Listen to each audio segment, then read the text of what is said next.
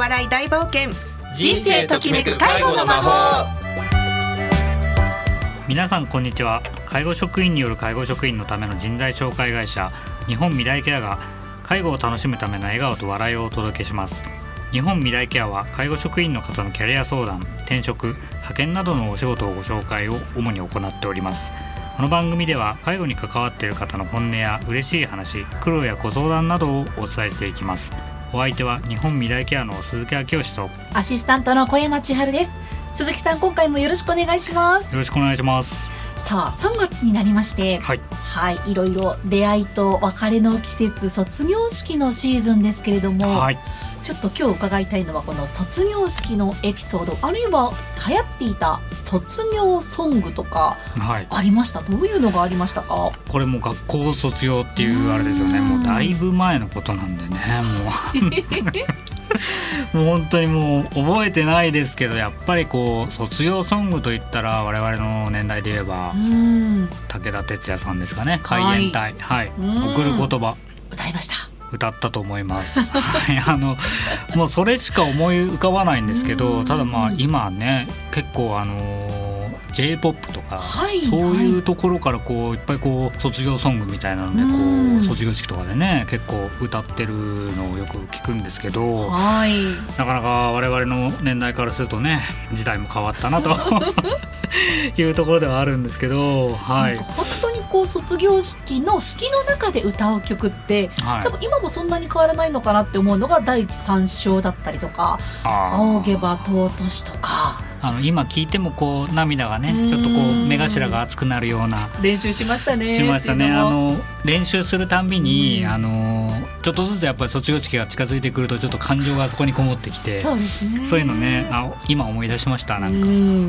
なんか練習でそんなに力の入れてなかったかも卒業式だけは誰よりも大きな声で歌うみたいな、はいはいはい。なんかそういうねあの生徒さんもいたような気もしますけれどもね。なかなかはい懐かしい思い出としてうん。ねはい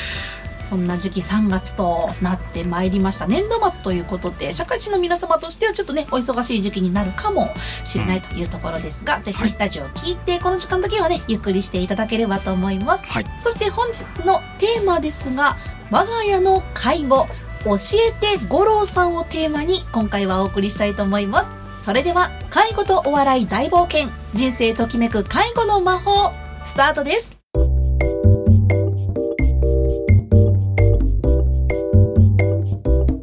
改めまして株式会社日本未来ケアの鈴木明義です。アシスタントの小山千春です。本日のゲストはケアマネージャーの五郎さんと日本未来ケアの吉田さんをお迎えして我が家の介護教えて五郎さんをテーマにお送りいたします。お二人ともよろしくお願いいたします。よろしくお願いしよろます。しくお願いいたします。はい。さて、今回のテーマは個人的に待ってましたという感じなんですが、番組としてもですね、え在宅、ご自宅での介護についてお話を伺うのは、えかなり久しぶりということで、もっと知りたい、教えてほしいと思うテーマのね、一つですので、今回しっかりお話伺いたいと思いますが、さあ、鈴木さん、はい。今回このテーマということなんですけれども、はいあのーそうですねお久しぶりということでうんまああの全国にいるはい。リスナーの方から,、うんだからですね あのーまあ早くやってくださいというところ あのーご要望がございましたんではい、まああのー全国でねこう働いてる介護でお,、仕事されてる方の中にもこうご両親の介護をこう併併用してっていうんですかねなんかこうあのーされてる方とても多いと思うんですけどもそんな中からあのーぜひというところがございましたんで五郎さんにいろいろ聞いてみたいなと思って改めて、はいあのー設定した次第でございます。では早速ではありますがいただいているリスナーの皆さんからの質問にえ五郎さん、はい。お答えの方よろしくお願いします、あはい、頑張って答えます。お願いします、はい、早速ですが一つ伺いたいと思います、はい、こちらの質問は高齢の父が転倒して足を骨折し入院しています手術が終わってもうすぐ退院だと思いますが後遺症もあり認知症が疑われる様子も見られていて私たち家族だけで父を見ることができるか心配です、うん、どうすればよいのですかというものです。五郎さんお願いいたします。はいあの、はい、ごかね高齢のご家族さんが病気だったりね今の質問みたいに骨折とか怪我なんかで入院するってことは見てると非常にやっぱり多いケースなんですよね。まあ当然病院の方では治療が終わったら退院っていう流れになるんですけどまあ、回復どのぐらいするかによってもしかしたらその元の生活をね送れるかどうかすごくまあ心配されてるんだろうと思います。えー、あとまあ入院していない場合でもね例えば認知症だったりすると日常生活を送るのが本当に困難になるというような方もいらっしゃったりと、えー、そういう場合に備えてやっぱりまず介護保険のサービスを利用できる状態にしておくということが大事かなと思います。あの介護保険が適用になると、まあ、費用の何割か、ね、1割2割3割あるんですけどもその分を支払うっていうことで介護サービスを使えて、まあ、本当に家族だけで抱え込むと潰れちゃいますんでぜひそういうサービスを使える状況にしておくということですね。うんなるほど。介護保険、はい、今は言葉が出ましたがこの介護保険について詳しく教えていただけますか？はい。あの実は65歳以上の方はもう全員それから40歳から64歳の方っていうのは、まあ、どっか健康保険に加入しているっていう方はもうすでに介護保険料支払って納めてますよね。皆さんもそうだと思うんですけれどもあの要するに介護保険の被保険者ではあるんですがえー、ただ介護サービスを利用するためにはそれだけじゃダメなので、えーと、要介護認定っていうのを受けておく必要があります。はい聞きますはい、でその認定を受けるためには申請をしなきゃいけないんですけども窓口はまあ各市区町村お役所になると。でまずはあのー、お住まいのこれだいぶ前にもお話したんだけど地域包括支援センターっていうところが、はい、あのー、各住所にを担当している、えー、センターがあるんですけどもそこはあの高齢者の総合相談窓口になってますのでそこにまず相談してもらうと申請の、えー、お手伝いなんかもしてもらえると、あの西東京市内には8か所、えー、ありますけども、えー、あとはまあ入院中の方についてはあの病院でえー、医療相談員っていう、えー、人がいますのでその人に相談してみるのもいいと思います。ありがとうございます、はい、何か注意点などはありますでしょうか？そうですね。申請すればそれでいいんじゃなくて必ず必要になってくるのがあの主治医の人を一人決めておいてくださいと、はい、なんでかっていうとそのお役所の方から主治医宛てに意見書を作ってほしいですという依頼がいくことになりますので、えー、あらかじめ主治医を決めてあのお話ししておくと、えー、そうするとスムーズに事が運ぶんじゃないかなと思います。えー、入院中の場合はその入院先の担当の先生でもちろんあの大丈夫だと思います。はい、えー、そして申請してから、はい、あの結果が出るまでに時間がかかるって聞いたことがあるんですけれどもそうですね。あの利用したいって時はあの、はいはい、それで大丈夫なんでしょうか？そうです。ね、まあ、あの介護認定の申請をするとまずその調査員が訪問してきて、うんはい、あの認定調査っていうんですけどもあの生活の状況とか体の、えー、具合とか見ていくんですけどもその結果をが一つとあともう一つはさっき言った主治医の意見書、えそれらをもとにして、えー、判定した結果が大体やっぱり1か月ぐらいかかるんですね。えー、で郵便で保険証が届くんですけど、えーまあ、そしたらそれを見てもらってまあ、要介護1とか1から5まであと要支援12っていうのもありますけども、はい、えー、そういった認定を受ければ介護保険のサービスは使えますよということなんですがただあの結果が出てなくても申請だけ済ませておけば暫定的に、えー、サービスの利用は開始できるということなのでそこは安心していいと思います。あのただ注意する点としては、はい、介護度によってその使える限度額というのが決まってます。そこを超えると全額自己負担になっちゃうということと、あと使えるサービスが若干こう制限があったりあの介護度によって違いますのでそこはまあ確認が必要かなというところですね。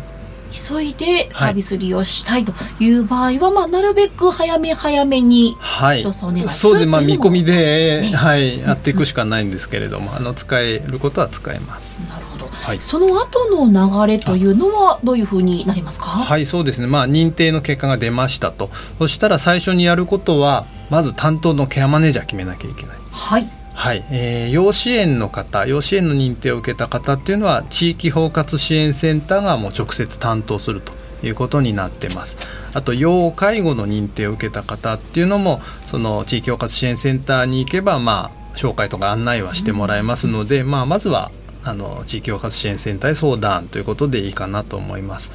ただあのもちろんね自分で探すのも全然構わないんですけども、はい、これからすごくね生活の介護のキーになってくる大事な人なので、あの知人に評判を聞くとかまあ、慎重に選ばれることをお勧めしてます。でどうしてもね相性があの合わないわとかいう人はあの交代もできますのでね。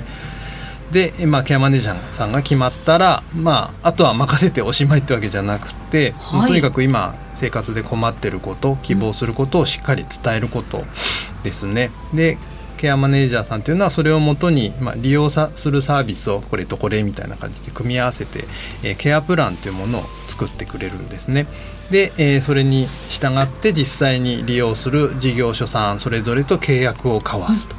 いう手続きが必要なんですがそしたらいよいよサービスを利用開始と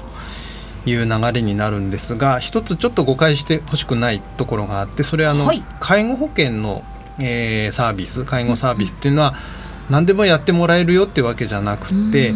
えー、できることは自分でできるようにえー、そのための支援をするっていうのが、まあ、自立支援っていうんですけどもそれが基本になってますよっていうことだけは気をつけていただければなと思います。ありがとうございます。えー、まず今から、えー、あるいは急いで何とかしたいと。した時はまずは申請をする、はい、あるいは、えー、地域包括センターの方に相談もしてみる。地域包括支援センター、ね、そうですね。それがいいと思います、はい。うんうん、かしこまりました、はい今のお話伺って吉田さんいかがですか？そうですね、はい、あの私の場合なんかはその入居施設ですね。特養さんであったり有料さんであったり、うん、そういう施設でこう介護スタッフとしてこう長く働いていたんですけど、はい、やっぱりそういう施設ですとその要介護認定を受けてるっていう前提の方をこう対象といいますかそういう方を相手にこうお手伝いしたりケアしたりしていたんですね。でもちろんろんその介護福祉士の資格であったりを取る時に介護保険の勉強はしたつもりではいるんですけど、はい、やっぱりこう日々業務にケアに当たっているとその介護保険のこととか、まあ、忘れがちというかあまり深く考えないというか、うん、というところで仕事をしていた部分があるので今のその五郎さんのお話を聞いてですねこう改めてこう介護保険の仕組みであったりその要介護認定を受ける流れですかね、そういうのをこう再確認できたなと思いました。ありがとうございます、はい、ぜひお聞きの皆さんもご参考になさってください。ではここで一曲お送りします。ドクタージョンでサテンドール。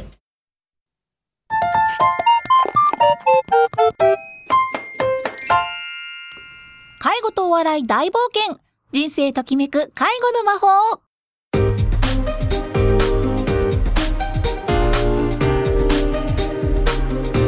改めまして株式会社日本未来ケアの鈴木明義です。アシスタントの小山千春です。後半も引き続きケアマネージャーの五郎さん。そして日本未来ケアの吉田さんと一緒に我が家の介護教えて五郎さんをテーマに伺ってまいります。皆様よろしくお願いいたします。はいよろしくお願いします。では五郎さん早速なんですが、はい、続いての質問いただいておりますので、ご紹介したいと思います、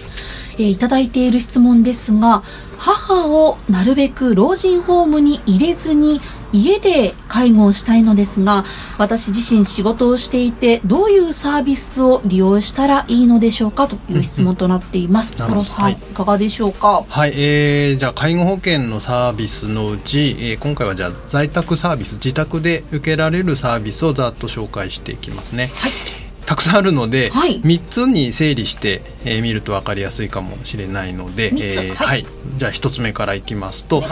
えー、まず介護が必要になっちゃった方が自分で生活しやすいように生活環境を整える、えー、そういった類のサービスが、えー、まず3つほどありまして、はい、えー、1つは住宅改修ができます、えーまあ、どんなものかっていうと、えー、自宅で、まあ、生活もそうですけど介護する方も介護しやすいように、うんまあ、主にバリアフリーを目的としたリフォームを、はい、えー、できますよと、うん、あの段差をなくしたりとか手すりを設置したりあとトイレを和式から洋式に取り替えたりとか、えー、そういったことを、まあ、上限20万円の工事までって決まってるんですけども、えー、それは介護保険を使って、まあ、要するに、えー、何割かの負担でできますよと、えー、いうのがまず、えー、あります。はい、それから介護用品のレンタルもこれもご存知かと思います。できます。車椅子歩行器あと介護用のベッドとか手すりとかそういったものをまあ借りるのでねあの安い費用で、えできるかなと思います、はい、それから介護用品の購入レンタルじゃなくて買い取るもの、まあ、これはレンタルになじまないような、えーまあ、入浴用のものとか排泄に関わるポータブルトイレとかそういったものが対象になってます。でこの辺はやっぱり介護が始まる段階で必要になってくるものかなと。それから2つ目の、えー、カテゴリーとして、えー、誰かがこう訪問して、ね、自宅に来てくれてサービスを提供してくれるという種類のものがまず代表的なのがホームヘルパーですね、はい、訪問介護と言いますけども、えー、ヘルパーさんが来て、えーまあ、身の回りのお世話ね食事トイレ、お風呂とか、まあ、着替えなんかもそうですけどそういう身体介護とあとはあの生活援助って言って、えー、掃除洗濯調理とか買い物とかいったものを、えー、利用できたりとかあとあの介護タクシーで病院に連れてってもらったりとか、それも、あの訪問介護に含まれてますね。はい、はい、あと来てくれるものとしては訪問入浴っていうのもあります。あの浴槽を持ってきてくれて、あの浴槽はい。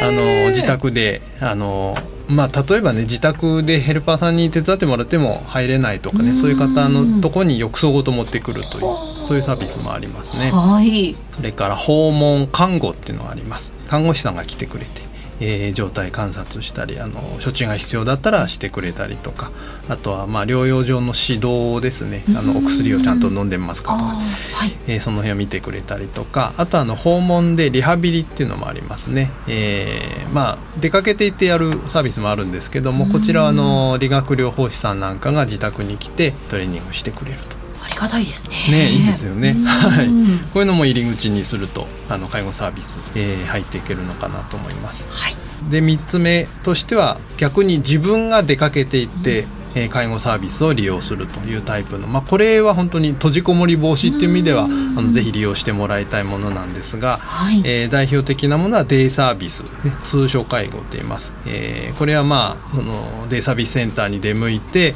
まあ、食事ももちろんですけどお風呂に入ったりレクレーション楽しんだり、まあ、リハビリやってるとこもありますけども、えー、そういうサービスをやって日帰りで帰るというのがあります。あとあのデイデイって言いますけども、はい、リハビリに特化したものがデイケアって呼ばれてるものですね。はい、はい、えー、通称リハビリとも言いますけども、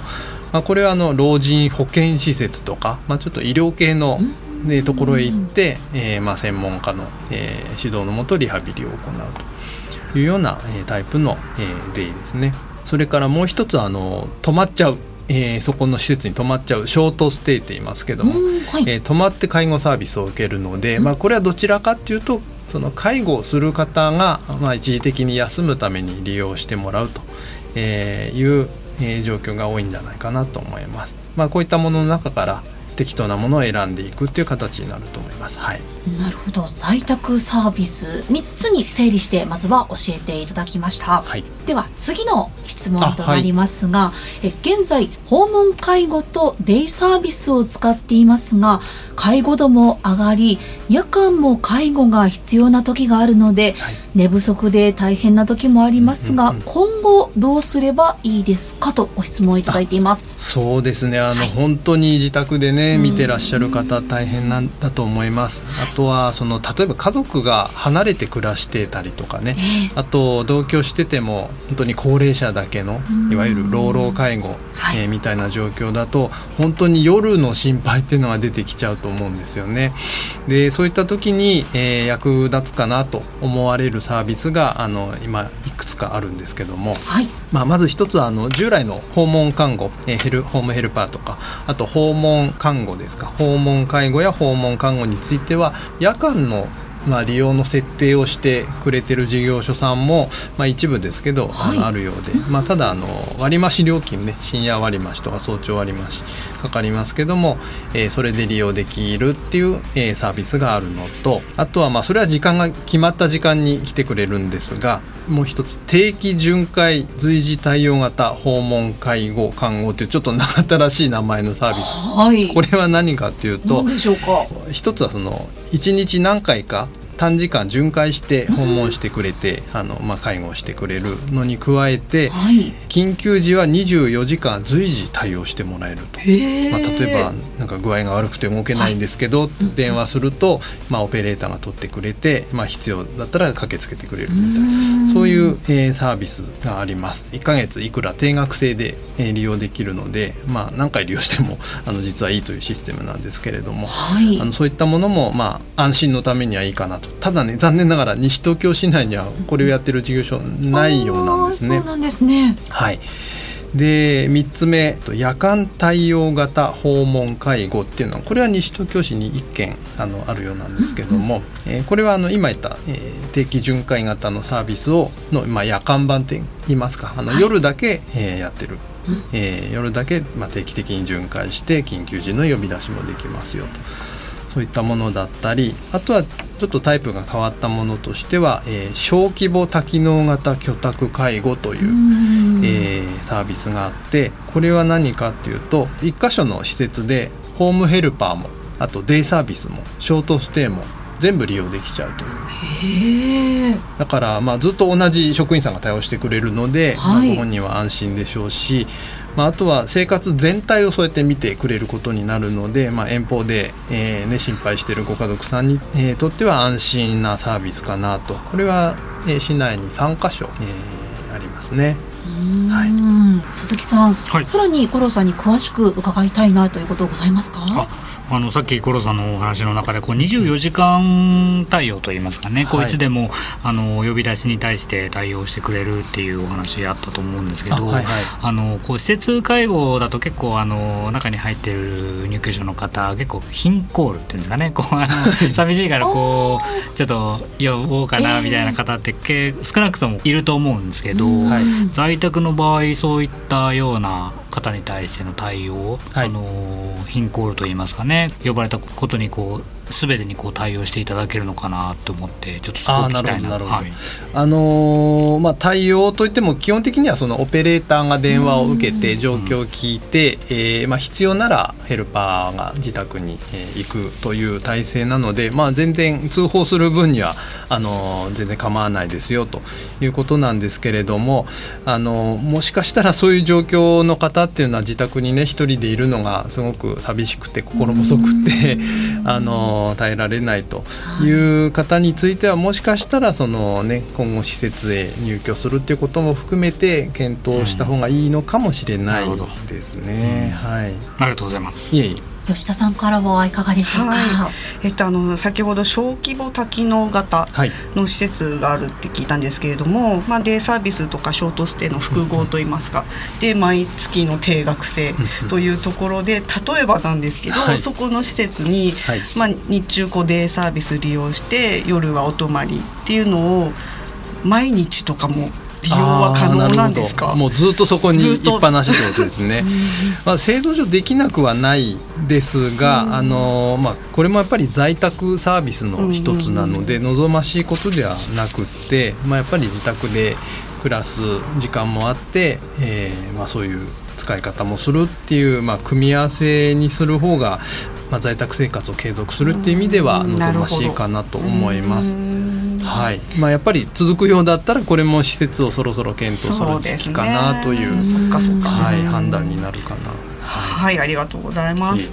それぞれこう特徴特色っていうのがありますからその方に合わせたものが見つけられるといいですよね。はいさあそしてお話を伺ってまいりました。もっともっと伺いたいことございましたが、はい、えー、今日はこの辺りで質問終了という形でまた今後ございましたら五郎さんそして皆様に伺ってみたいと思います、はい、本日は五郎さんそして吉田さん鈴木さんと伺ってまいりました。皆様ありがとうございました。ありがとうございました